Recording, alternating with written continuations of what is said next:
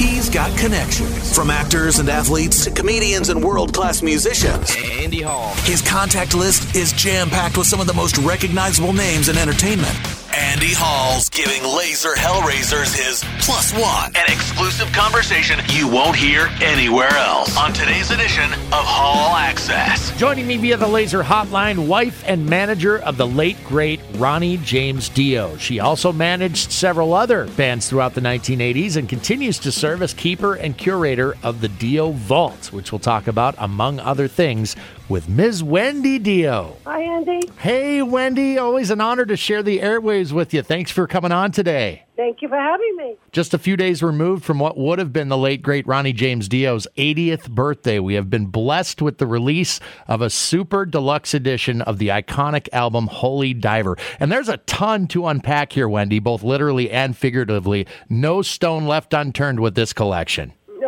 Absolutely. We kept getting more and more and more things, and so, oh, let's put this on there, let's put that on there, and we did. the four CD box set, also available digitally, features two different versions. There's the classic, original, remastered Holy Diver, and then there's also a version featuring a brand new mix done by a guy that really took the challenge to heart. Tell me about Joe Barresi and some of the things that stand out most to you when you listen to the new mix of Holy Diver. Uh, well, it's right in your face for a start, and uh, he doesn't use any fade out. Uh, the song just finishes when it finishes. Um, it's kind of funny some of the times because they weren't quite sure, but they finished and they had finished. Uh, so that's uh, and then of course he went in at the vault and found outtakes and uh, said let's include those, which we did, and then we we uh, we found a live recording from uh, 1983 tour, uh, Holy Diver tour from Fresno, California. So we put that on, and then we decided to find some little uh, B sides uh, that were on singles, and we did the clear vinyl, and uh, we just kept doing, finding more and more things in the vault, uh, things that I didn't even know still existed, and uh, we we we went through all that stuff, and and then got some new artwork on there, and got Mick Wall involved in writing the the, the um, introduction, and and it was just went on and on. It was just an exciting, exciting time of finding all these gems and hoping the fans would like it. Oh, we love it. Let me tell you. Going back to the live show you mentioned from Fresno in 1983. First of all, to be able to have that is is a, a, gift in itself. But for anyone who has ever had the good fortune of seeing your late husband live, this recording really captures the essence of Ronnie as a live performer and just how powerful his shows were. Absolutely, absolutely. That's what we thought too. And um, yeah, it was it was it was great. It was just like yeah, let's put that on. I read an interview you just did recently with my friend Full Metal Jackie, in which it was unveiled that some of the songs that ended up on Holy Diver may have ended up on a Black Sabbath album had things not turned out the way they did. Uh, chalk that under things I didn't know. So, what, was there a lot of that creative crossover from Rainbow to Sabbath and from Sabbath to the solo career and, and so on? Oh, I think so. Yeah, definitely. You know, Ronnie would write things. He would sit on the couch with his guitar and write songs to listen to sports or watching sports. And you know those songs were just written, and and he I don't think he I don't know if he intended to put them on Sabbath or intended to put them somewhere else, but they may have I mean they may they may not have ended up on Sabbath. They may have been a bit changed or a bit different, whatever. But those were the songs that he started to write and wrote uh, before the band was formed, and then when he left Sabbath, he had those two to start a new band with all this material for total geeks like me that love getting a hold of rare and previously unreleased material, attacking those outtakes, the singles, the B sides.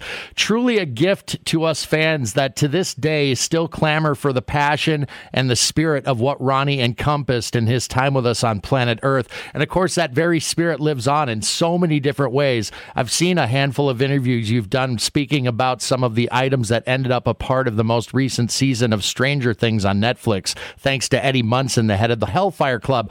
To see a new generation of fans born right in front of your eyes must be a pretty powerful thing for you, Wendy. Oh, it's amazing. I am so, so happy. You know, when Ronnie passed away, I, I made it my lot to keep his memory and his music alive. And they have done so much to keep his music alive to the younger fans. And, you know, I mean, it's just uh, amazing how young kids are now listening to the music and not just of Ronnie's music, but other innovators that were, you know, were around uh, Priest and, and, and Purple and, and different bands. And, and it's great that they, you know, that they still listen to the icons and the ones that were the innovators of heavy metal music. And I think that's what's turned around right now. And the young kids are listening to that, and because there's not a lot of good music coming up. There's a few good bands, but there's not a lot that will be listened and, and played in 30, uh, 40 years' time. What I love is how meticulous the directors and that team on Stranger Things have been, how true to the authenticity of that era. There are those of a certain age who really connect with that nostalgia, especially when it represents all of that time and place, including metalheads, whom there were many back then. You see too often, I think, things like this and they forget about us, but uh, they haven't done that with Stranger Things, which is great. No, they've done a great job. And then the Saw movie that just came out. It's got Ronnie's uh, Rainbow in the Dark playing over the credits. So um, I'm excited about that too. I love it. You know, anytime Ronnie pops into my head, whether I'm listening to his music or reading something online or I see a picture of the two of us that we took way back in the day, it reminds me of all the cool opportunities that he had outside of music too, like being asked to partake in the Pick of Destiny with the Tenacious D guys. Were those opportunities no brainers as far as Ronnie was concerned? Did he love doing outside the box stuff like that? Oh, the Jack Black stuff is is great. And how that came about was because um, they did the song uh, uh, "Pass the Torch," and everybody was afraid to have Ronnie listen to it. And he heard it; he thought it was hysterical because I love that guy. I want him in my video. so um, Warner Brothers approached him, and the Push video has uh, Jack and Kyle in that in that Push video. And then Jack and Ronnie became really good friends, and uh, then Jack wanted him in the uh, Pick of Destiny in the in the movie, and uh, that was just great. And uh, Jack Jack's just amazing. He, he he comes when he can, and he's not working. He comes down to our bowling uh, when we do our bowl for Ronnie for our charity, uh, which I'm so happy about. We're going to be able to do again this year, first time in two and a half years. So we're doing bowl for Ronnie uh, November 17th um, in LA and hopefully all the guys will come down. We have a celebrity bowling, and they have so much fun, and they're they're so competitive with each other. Tom Tom Morello brings his own ball. He's Geezer Butler's just buying his new ball. So you know, it's it's a fun time and raising money for cancer, which is horrible disease that took Ronnie's life. I love that. You mentioned Mick Wall a little bit ago in reference to the artwork of the uh, Super Deluxe edition of Holy Diver. If I'm not mistaken, he was a part of the Rainbow in the Dark autobiography that you guys put out um, last summer, correct? Yes, absolutely. Mick and I, Mick has known Ronnie for a long, long time, and uh, British guy, and uh, we uh, we worked together on, on the book to make it and come out. Because Ronnie had written like up to uh, almost the end of Rainbow and so we wanted it to still continue in Ronnie's own words. So we spent a lot of time going through old interviews and me remembering things and putting it all together and putting it in the words the way that um, Mick knows how to flow with words. And uh, it was it was a, it was a really um, that was a challenging bittersweet memories uh, for me to go down that lane, but we got it out finally. I know Ronnie wanted the book out, so we did to work together on it.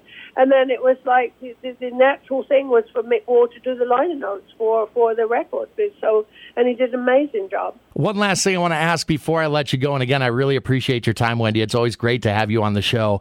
Um, there was a uh, documentary that was premiered at South by Southwest earlier this year. Dio Dreamers Never Die. Is that still on track? Do you know to get a release at some point this year? Yes, we did the uh, we did a lot of. Uh, of uh, different um, film festivals. You go to film festivals to get a buyer for the film, and we have uh, secured a buyer, and it will come out uh, at the end of summer in theaters. It will be in theaters at the end of summer.